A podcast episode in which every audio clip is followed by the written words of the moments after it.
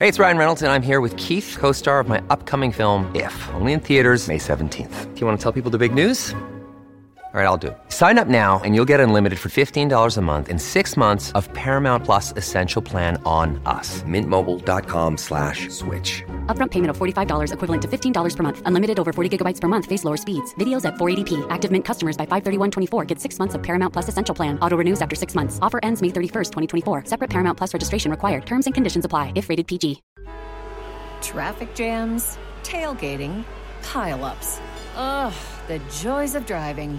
How could it get worse? The federal government wants to have a say in what you drive. That's right. The Biden administration's EPA is pushing mandates that would ban two out of every three vehicles on the road today. Don't let Washington become your backseat driver. Protect the freedom of driving your way. Visit EnergyCitizens.org. Paid for by the American Petroleum Institute. Hi, this is Scott. If you're a fan of the ancient world, please help us get the word out. Like us on Facebook, follow us on Twitter, and rate the series on iTunes. Thanks again for listening.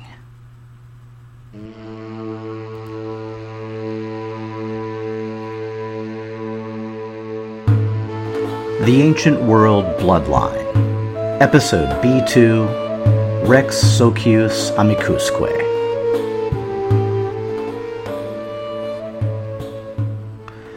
When Juba was four, a comet blazed across the sky for a full week.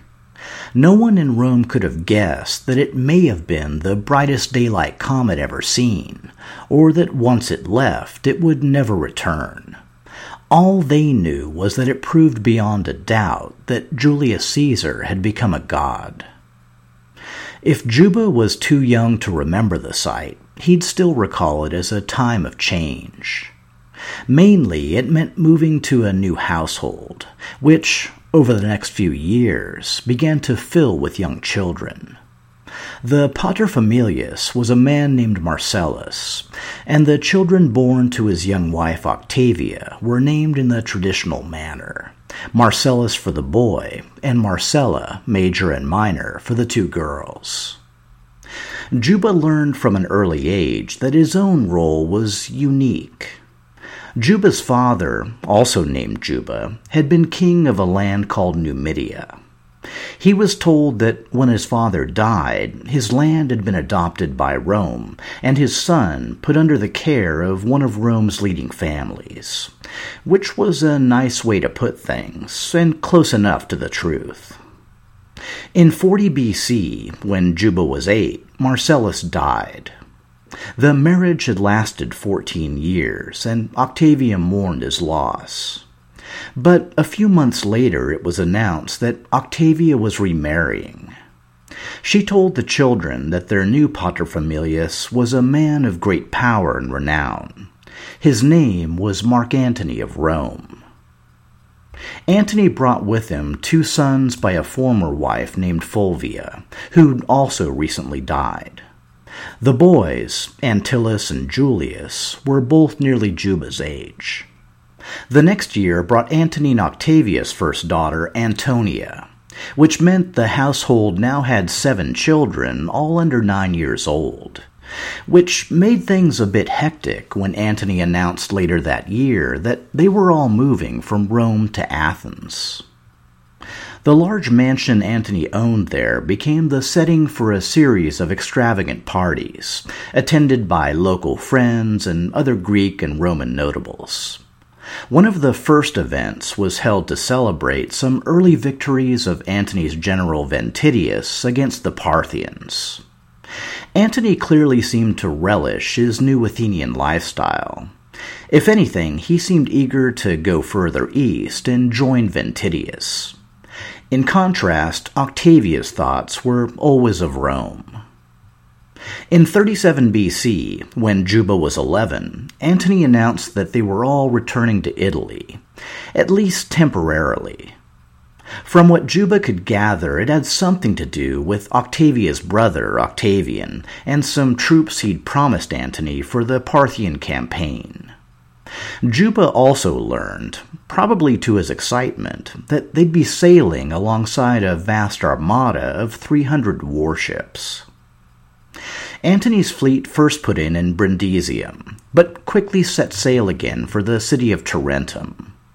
When they arrived, Octavia, who was pregnant at the time, informed the children that she was traveling to meet with her brother and would return soon. Several days later, Juba watched in amazement as a large Roman army entered and occupied Tarentum. There could be little doubt that the army was Octavian's. Juba had surely met Octavian during their stay in Rome, and must have been confused at how such a young man was considered Antony's equal. Then again, the huge army at his back pretty much spoke for itself. Over the next few days, Antony, Octavian, and their friends and colleagues engaged in a series of meetings, both aboard ship and in Octavian's camp on shore. The atmosphere was generally convivial, and each party seemed satisfied with the eventual outcome. Soon, Octavia informed the children that they were returning to Rome, in Octavian's company, while Antony went east to fight the Parthians. The only exception was Antony's eldest son, Antyllus, now ten years old, who'd remain under Antony's care in Athens. The journey from Tarentum to the capital was uneventful. Octavian had purchased a large Roman estate adjacent to the home of Antony and Octavia. Because of this, the two households were effectively commingled, and three more children were added to the mix. The first was Octavian's young daughter, Julia, by his previous wife, Scribonia. But there were also the two sons of his new wife, Livia, the infant Drusus, and five year old Tiberius. While they often visited the household, both boys were mainly raised in the home of their biological father, Tiberius Claudius Nero. Before long, Octavia gave birth to her second daughter by Antony, Antonia Minor. To all these young children, and that's nine if you've lost count, Juba would grow up playing the role of elder foster brother.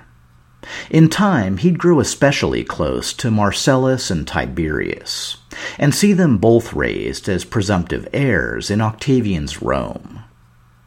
But for the moment, they were all still children, which, in Octavian's family, meant the best education that money could buy. It's obvious from his later scholarship that Juba took full advantage of the setting. He soon became proficient in a variety of subjects, including geography, history, and linguistics. But two areas in particular seemed to hold his interest. The first was the exploration of the edges of the known world. The second was the history of his own country, Numidia. In this regard, he had access to an exceptional source. Asinius Pollio was one of the most distinguished and well connected men in Rome. 39 years old in 36 BC, he'd already served the Republic as a soldier, tribune, and consul, and recently been granted a triumph for a successful campaign in Illyria. He was also close to both Mark Antony and Octavian. In fact, he'd help arrange their current power sharing agreement. Pollio knew very well the dangers of open conflict between powerful Romans. Thirteen years earlier, he'd fought in the North African theater of Caesar and Pompey's civil war. Serving under the Caesarian general Gaius Scribonius Curio, Pollio had marched against Publius Attius Varus, the Pompeian governor of Africa. The Caesarians defeated Varus, but were soon confronted by his ally, King Juba I of Numidia. Juba's forces overwhelmed and surrounded the Caesarians, killing Curio and capturing several senators who were later executed. Meanwhile, Pollio and a small force managed to escape. After defeating Pompey at the Battle of Pharsalus, Caesar and Pollio sailed for Africa in late 47 BC. Pompeian holdouts, led by Marcus Cato the Younger and Caecilius Metellus Scipio, had allied themselves with King Juba I to resist Caesar's domination. A major battle near the city of Thapsus saw Scipio defeated and Juba forced to flee. Wanting to avoid capture, Juba convinced an allied Roman general named Marcus Petreius to fight him to the death so they could both die with honor. At some point, Caesar took possession of Juba's young son, the two year old Juba II. After taking part in Caesar's African triumph, where, according to Plutarch, he was the happiest captive ever captured, Juba was placed under the care of Caesar's family. These are likely the broad strokes Juba might have learned during Pollio's visits to Octavia's villa. As he grew older, Juba would learn many more details about his father, Numidia, and Rome. In Antony's absence, Octavia remained the dutiful wife and mother, caring for the children, receiving Antony's friends and clients, and interceding on Antony's behalf with her brother. Octavian was also frequently absent, prosecuting a war in Sicily against Sextus Pompey Apart from being the son of Pompey the Great, Sextus Pompey seemed to defy easy description. Juba heard him called both Roman general and pirate, and also learned that he'd fought against Caesar in North Africa, alongside Cato, Metellus Scipio, and Juba's father.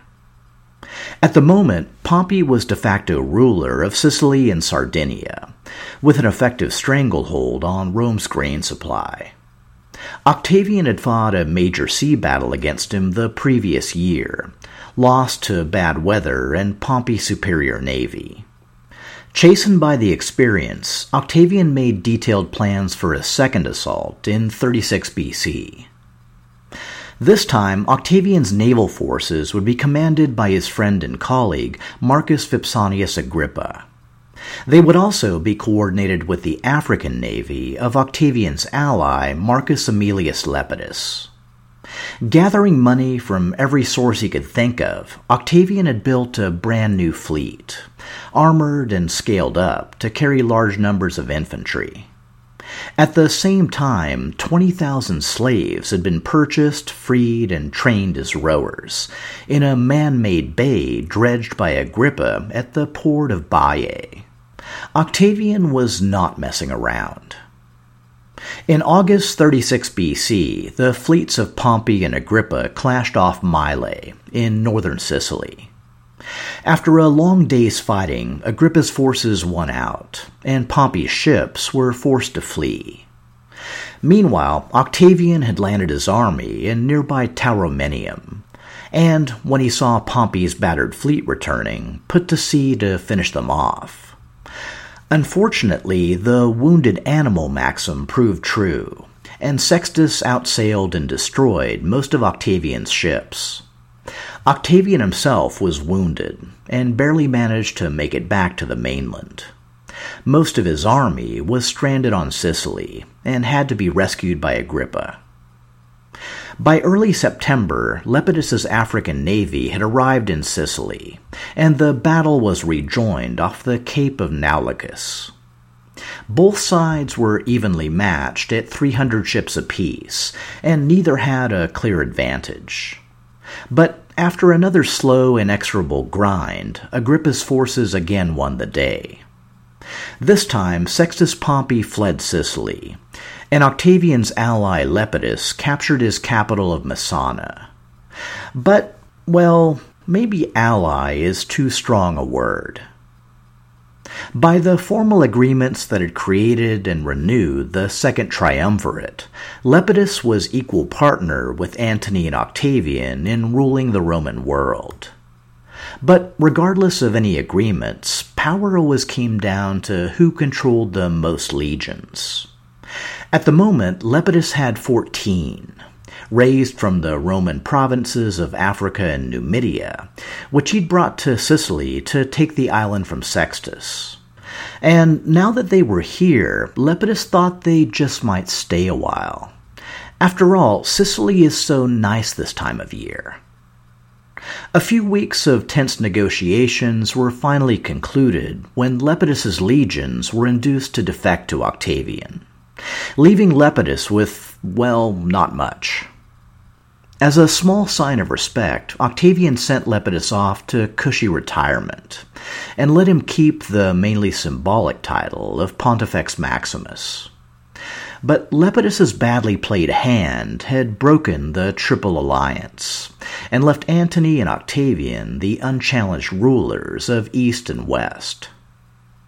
Without knowing any of the details, Juba knew that Octavia's brother was returning to Rome as a conquering hero Along with the many other honors heaped on him by the Senate, Juba was told that Octavian's person, family, and home had been declared sacrosanct. In other words, given the same protection as a tribune against attacks by word or deed. It was an unprecedented honor, and elevated Octavian's power and prestige to even greater heights. At the same time, Juba knew that his foster father was marching east against the Parthians. What gifts would the Senate bestow on Antony when he returned to Rome crowned in glory? Okay, so we all know how Antony's Parthian campaign turned out. And just for a little closure, Sextus Pompey contacted Antony shortly after the campaign, fishing for an alliance. But Antony was in a pretty lousy mood and had him executed. Back in Alexandria, Antony put a lot of effort into hiding his defeat from the Roman public. But Octavian had his sources and started filing information away for later use. 35 BC saw the death of the famous Roman historian Sallust. Prompted by his passing, or possibly at the suggestion of family friend Asinius Pollio, Juba went to visit a unique Roman archive. Sallust, like Pollio, had served in North Africa under Caesar. Afterward, he had been made governor of the newly minted Roman province of Numidia. When he eventually returned to Rome, Sallust brought with him the entire state library of Africa, the territory previously known as Carthage, and installed it in the capital.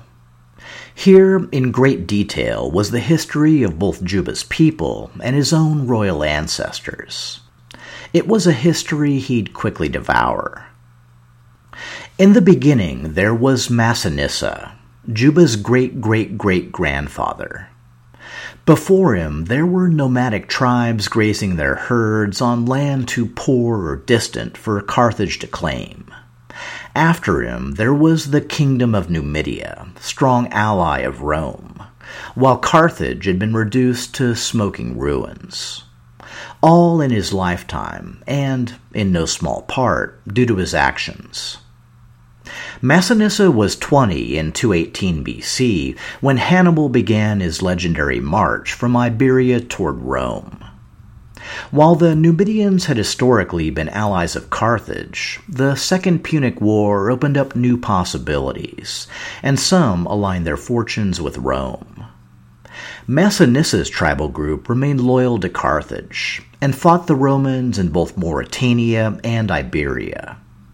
In fact, Massinissa's own cavalry took the life of the Roman general Publius Cornelius Scipio the Elder in 211 BC. But three years later, the Carthaginians were introduced to Scipio's son, the soon to be legendary Scipio Africanus. Over the next two years, the young Roman general won two decisive victories that broke Carthage's hold on Iberia. Seeing which way the wind was blowing, Massinissa switched allegiance to Rome. But on his return to Numidia, he discovered that rival tribal groups had switched to backing Carthage. This made for a hostile homecoming, and Massinissa was forced to take to the hills and wait for his next move. Fortunately, he didn't have to wait long. In 204 BC, Scipio landed in Africa, enlisted Massinissa's cavalry and took the fight to the Carthaginians. Early Roman victories pulled Hannibal out of Italy and led to his final defeat at the Battle of Zama. Installed on the Numidian throne by Scipio Africanus himself, Massinissa would go on to rule his new country for the next 55 years. His reign was characterized by three main factors. The first was absolute loyalty to Rome, in the role of Rex Socius Amicusque, or the friendly and allied king. The second was an influx of Hellenistic art and culture from both Greece and Ptolemaic Egypt. The third was Massinissa's constant provocation of his diminished and virtually defenseless neighbor.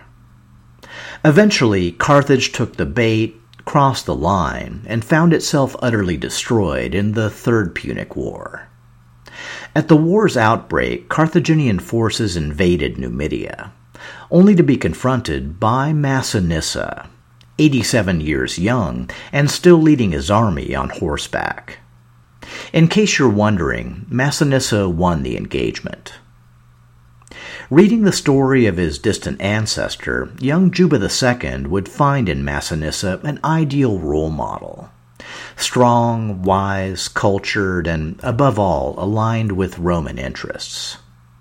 But the Numidian coin also had a flip side treacherous, corrupt, and doomed to die a violent and ignoble death. This was the image conjured in the Roman mind at the mention of Massinissa's grandson, Juba's great grandfather, Jugurtha. After a youth spent among Roman nobility in Iberia, Jugurtha and his two brothers, Hiempsal and Adherbal, co inherited Numidia in 118 BC. Jugurtha had a two part plan for assuming sole kingship. Part one was killing Hiempsal. Part two was bribing Roman senators and commissioners to see things his way in the succession fight with Adherbal. From his youthful experience, Jugurtha had developed a cynical, if not entirely inaccurate, take on Roman politics. Sallust quoted Jugurtha once describing Rome as a city for sale, and doomed to quick destruction if it should find a buyer. Though Jugurtha ended up with the better half of Numidia, it was still only half. Cut to him besieging his brother in his capital of Cirta, a city with a substantial Italian population. When the city finally fell, Jugurtha tortured his brother to death, then massacred the population, which pretty much meant game on between Numidia and Rome. Except, of course, that Jugurtha was able to bribe the first consular army sent against him into a favorable truce. More bribery, thuggery, and general bad behavior followed, until Rome finally got serious and sent capable generals to bring him to heel. Even so, the war eventually dragged on for years, and was only ended when Jugurtha's father in law, King Bocchus I of neighboring Mauritania, betrayed him to the Romans. After that, it was a brief starring role in a Roman triumph, followed by slow strangulation in the Tullianum. If Juba II ever needed a cautionary tale of how not to rule, he found a glaring example in the story of Jugurtha. By the spring of 34 BC, when Juba was 14, Antony'd been gone for well over a year. When the children questioned Octavia, her answer was always the same. He was still in the east, fighting for Rome. But one day she announced she was going to meet him in Athens. She was taking Antony some much needed items to aid in his campaign, including uniforms, pack animals, money, and 2,000 elite troops she'd obtained from her brother Octavian. When Octavia returned weeks later, she passed along Antony's love and well wishes to the children, then returned to her routine. It was only outside the household that troubling rumors began to circulate. Antony refused to even meet Octavia in Athens, though he'd been happy to take her gifts. Antony suffered a huge defeat in Parthia and met with a similar failure in Armenia. And, most shocking of all, Antony'd become the willing slave of an Egyptian queen. He lived in her palace, had fathered children by her, and bestowed on her and them a raft of Eastern titles. He'd even held a triumph in the streets of Alexandria. It was a lot to take in, especially for a teenage boy who'd always thought the world of his foster father. While the source of the rumors was never clear, Juba gathered that, at the very least, Octavian gave them credence. A war of words rapidly escalated in the capital, with Antony, through messengers, accusing Octavian of keeping Sicily to himself and refusing to settle Antony's veterans there. Octavian countered that if Antony'd been so successful in Parthia and Armenia, he should just settle his troops there. And, by the way, he owed half those territories to Octavian. As the months dragged on, and the claims and counterclaims continued to fly, the citizens of Rome slowly gravitated, or were forced, into either one camp or the other. And through it all, no one remained more stuck in the middle than Octavia's family. The first major public breach occurred when both Roman consuls and many senators left the capital to join Antony in Ephesus. At the same time, several close allies of Antony fled his company and returned to Rome, apparently out of disgust with Cleopatra's behavior. Shortly after they arrived, Octavian made a remarkable speech in the Senate, reading choice excerpts from Antony's will, including his territorial donations and his desire to be buried in Egypt. Any qualms the Romans may have had about how Octavian obtained the will were easily overshadowed by its contents. It was, quite simply, damning. The Senate immediately stripped Antony of all civic authority, but they reserved their sharpest condemnation for Cleopatra. She had corrupted and enslaved a once great Roman, and turned him against his own wife, his own family, his own people. And now this Eastern queen and her illegitimate brood were claiming the right to territories that belonged to Rome. There was only one response if Rome were to retain both her lands and her honor. It would have to be war. Not against Antony or his Roman allies. They were all offered pardons if they'd only abandon their delusions and return to the fold. No, the war was declared against Cleopatra alone. For Juba and the rest of Octavia's family, the outbreak of hostilities was a devastating blow. But it wouldn't be the last. One day, a group of men arrived at Octavia's villa with a message from Mark Antony. They told Octavia that Antony had divorced her and that she and the children were no longer welcome in his home.